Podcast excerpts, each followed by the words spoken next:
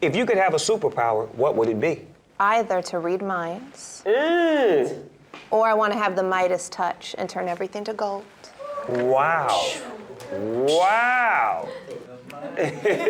She's got the Midas touch.